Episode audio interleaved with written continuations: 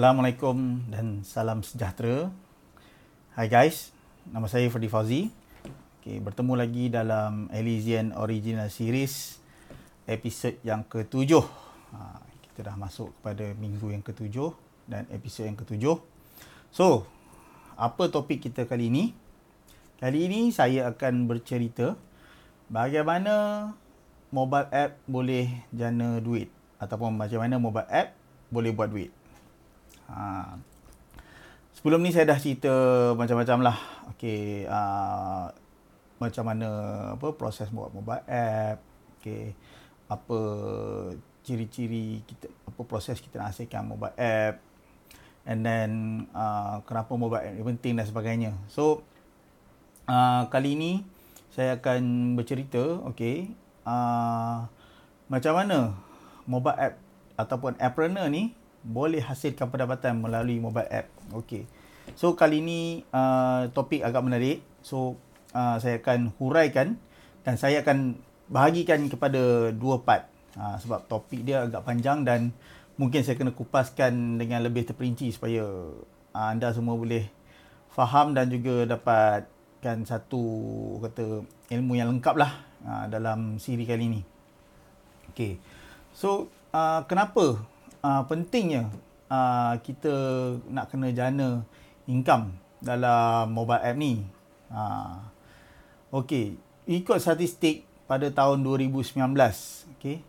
Uh, pendapatan uh, daripada App Store itu iOS dan juga Google Play, okey, combine dua-dua tu, okey, adalah sebanyak USD 39 bilion. Uh, boleh bayangkan tak pendapatan untuk mobile app saja tahun lepas yang mana developer developer mobile app ni dapat dan juga iOS uh, dan juga Google Play ni dapat. Uh, betapa besarnya 39 bilion dolar uh, pada tahun lepas je. So daripada iOS saja, okey. iOS saja mereka dah dapat 20 28.5 bilion uh, pendapatan daripada iOS. Uh, so kalau anda nampak dekat sini, okay, sebenarnya nak jadi appreneur ni, okay, nak jadi mobile app uh, dalam bisnes mobile app ni, okay, sebenarnya memang peluang yang agak besar untuk kita hasilkan pendapatan, okay, sama ada aktif ataupun yang pasif. Ha. Ini merupakan orang kata satu peluang lah ha, di mana sebelum ni orang kata dulu mungkin orang kata bisnes uh, mungkin dia jual produk okey. Okay, mungkin dia jualkan servis. Okey kali ini merupakan salah satu sumber pendapatan yang mana orang tak perlu jual physical produk pun ataupun physical service. Ha ini merupakan kalau mobile app ni merupakan pendapatan secara digital. Okey. Dan pada tahun lepas juga okey uh, mobile app jenis game sendiri okay, dah jana pendapatan sebanyak 30 bilion. Ha, daripada 39 bilion total tadi tu, 30 bilion adalah daripada game. Ha. So guys, apa tunggu lagi? Ha, cepat-cepatlah belajar macam mana nak buat mobile app ni. Ha, rugi sebenarnya. Sebab peluang tu memang sangat besar. Okay?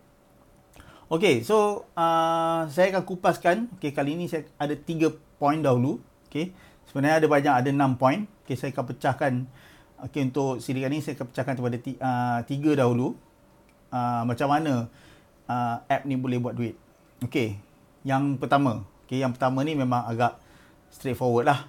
Okay, yang mana cara untuk developer untuk membuat duit daripada mobile app ni adalah daripada pay per purchase app. Ha, so maksudnya uh, developer bila kita dah uh, dah buat app tersebut, okay, dah siap, mereka pasarkan di Google Play dan juga uh, uh, App Store.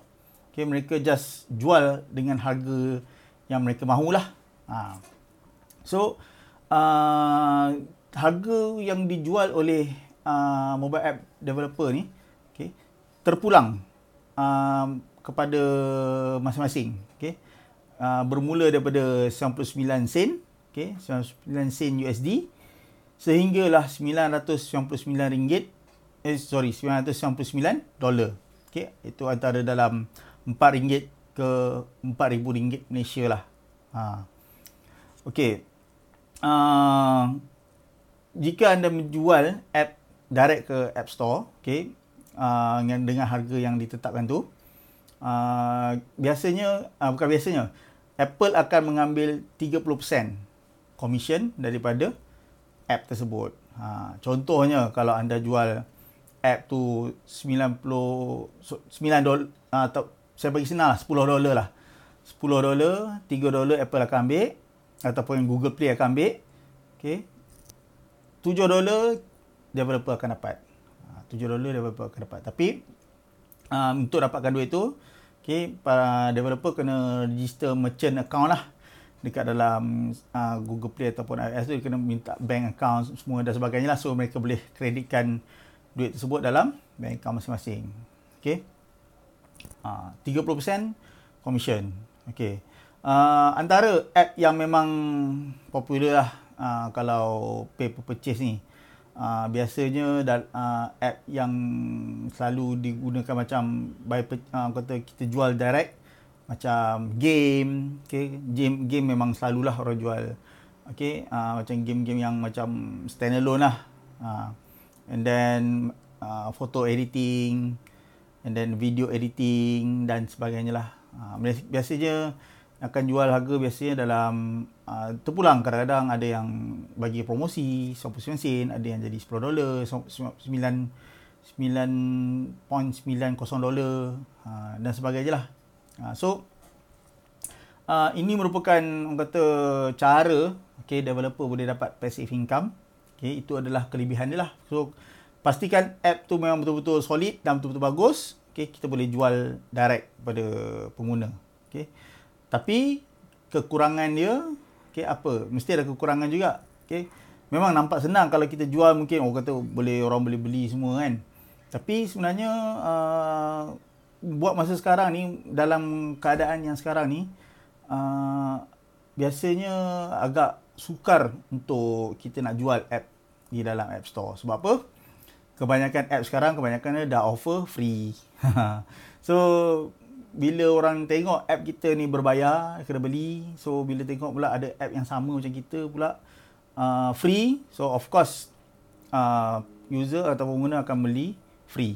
Ha, dia akan bukan dia akan beli free, dia akan download yang free dululah. Ha, so ha, so kena uh, kena consider jugalah macam mana kita nak apa kita nak overcome benda tu. Pastikan app kita betul-betul quality dan orang rasa macam app kita ada kelebihan daripada yang lain. Uh, so baru kita boleh consider untuk jual direct. Uh, sebab kalau kita buat app yang teruk dan buat app yang macam sampah, uh, biasanya bila orang tengok tu, bila orang download nanti bila tengok tak bagus, uh, confirm dia akan bagi feedback yang teruk lah dekat dalam kita punya app tu. Okay? Okay, itu nombor satu. Uh, nombor dua pula. Okay, selain kalau kita sebelum ni kita saya cakap uh, user beli, okay, purchase app tu. Okay, yang method yang kedua lah kita gunakan method freemium. Ah, freemium. Apa itu freemium? freemium ni adalah kombinasi antara free dengan premium. Ah, free dengan premium. So, freemium ni uh, kita download app tu free. Okay, kita download uh, percuma saja daripada App Store dan Google Play. And then bila dah download, uh, dia akan guna app tu. And then sampai satu masa, dia uh, mungkin dia ada pilihan lah untuk beli. Okay, dalam app tersebut. Uh, dia akan offer, kita panggil in-app purchase. Uh, contohnya, kalau kita uh, contohnya kalau contoh yang senang saya bagi contoh news app lah. Okay, So bila dia download app tu percuma dia tengok okey download news, dia tengok news tu mungkin dia boleh baca 5 saja yang percuma, 5 artikel ke 5 news ke percuma. So kalau dia nak baca lebih, mungkin dia kena bayar. Ha dia kena bayar. So bayar tu dia gunakan in-app purchase.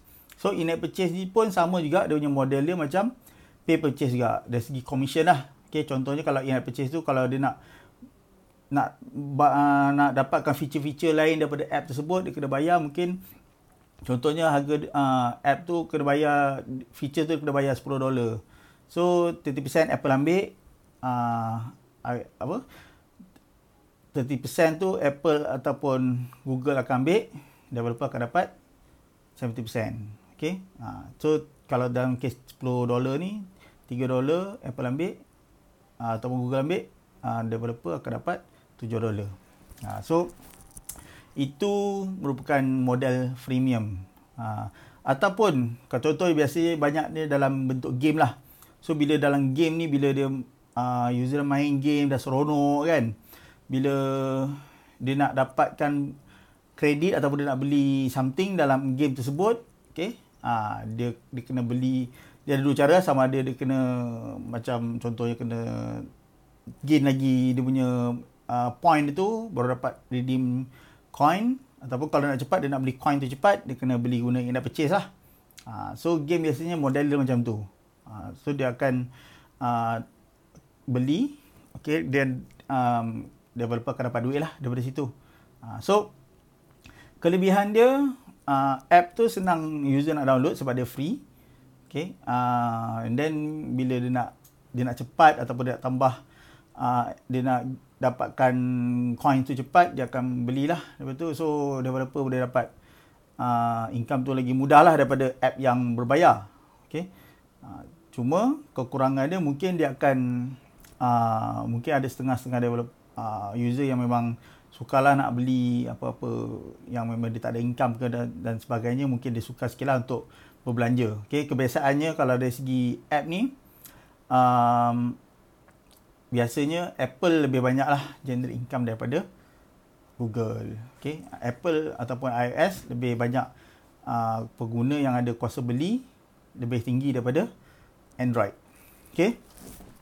Okay, um, yang ketiga pula Okay, uh, yang ketiga, kalau ada satu lagi freemium, okay, yang satu lagi model macam mana uh, developer boleh buat duit adalah melalui subscription ataupun langganan. Uh, ini merupakan business model yang antara yang best lah daripada developer. Sebab apa? Kalau bila uh, pengguna ataupun user tu dia download app tu and then dia rasa app tu bagus, okay, uh, dia kena bayar bulan-bulan dan uh, apa developer ataupun company yang buat app tersebut akan dapat income yang berulang-ulang kali uh, tiap-tiap bulan sampailah uh, customer tersebut uh, hentikan langganan lah ataupun dia stop subscription tu. Uh, so um, biasanya kalau um, app yang jenis langganan ni bila dia nak stop subscription tu dia ada kena pergi ke settings lah dalam dekat uh, apa dekat dalam iOS dia ada setting dia dekat dalam setting profile tu. Okay, kita boleh tengok dia punya uh, apa apa yang kita dah uh, bayarlah uh, tiap bulan. So kita boleh stop kan? Ataupun daripada ada setting dekat dalam app tu pun mungkin boleh juga. Okey. Uh, ataupun dia kena biasanya itulah dia mesti ada cara macam mana nak stopkan subscription tu. Okey. So um, Contoh app yang menggunakan model uh, subscription ni adalah macam Netflix, okay, macam Spotify, okay, ataupun macam Apple Music uh, dan juga Adobe lah macam Photoshop dan sebagainya. Uh, so, uh, memang kata uh, business model ni lebih uh, menarik sebab uh, developer boleh dapat income yang bulan-bulan dan kadang-kadang kalau charge tu pun sikit kadang-kadang pengguna pun yang usually yang mampu biasanya dia tak kisah sangat lah dia nak bayar bulan-bulan kalau dia suka pada app tu. Okay. contoh macam Netflix dia sediakan konten uh, movie, drama, series dan sebagainya. So orang akan guna tiap-tiap kali dan uh, biasanya dia akan uh, okay, pengguna akan setiap akan gunalah uh, banyak kali app tersebut dan dia jaranglah dia nak hentikan subscription tu. Melainkan kalau mungkin dia dah tak sukalah pada uh, app tersebut. Okay. Uh, even sebenarnya Netflix merupakan antara uh, bukan antara lah uh, dia bukan app yang menjana pendapatan paling tinggi sekali uh, dalam mobile app okay dalam mobile dalam dunia mobile app ni app yang paling menjana pendapatan paling uh, tinggi sekali adalah Netflix. Uh, so uh, apa tunggu lagi? Uh, so pada para uh, orang yang kat luar sana tu belajar-belajarlah macam mana nak buat app. Okey, mungkin boleh belajar daripada Elysian, okay, interaktif. Kita ada sediakan kelas, Flutter. dan juga Ionic dan banyak lagi kelas-kelas uh, yang berunsurkan tag. So datang ke kelas kami. InsyaAllah kita boleh tunjukkan macam mana kita nak hasilkan app. Okay. So ini merupakan tiga tiga point lah. Okay, pay per purchase, okay, freemium dan juga subscription. Uh, macam mana uh, apa developer boleh jaga income. So itu sahaja buat kali ini. So next uh, episode saya akan uh, terangkan lagi tiga macam mana uh, membuat uh, pendapatan menjana pendapatan daripada app. Okay. Uh, sampai di sini dahulu. Kalau anda suka, uh, tolong like ataupun uh, kita apa share lah kepada orang lain. Okay, kalau ada apa-apa soalan boleh komen di bawah. Okay, saya harap anda semua mendapat manfaat dan jumpa lagi dalam episod yang akan datang. Assalamualaikum. Bye-bye.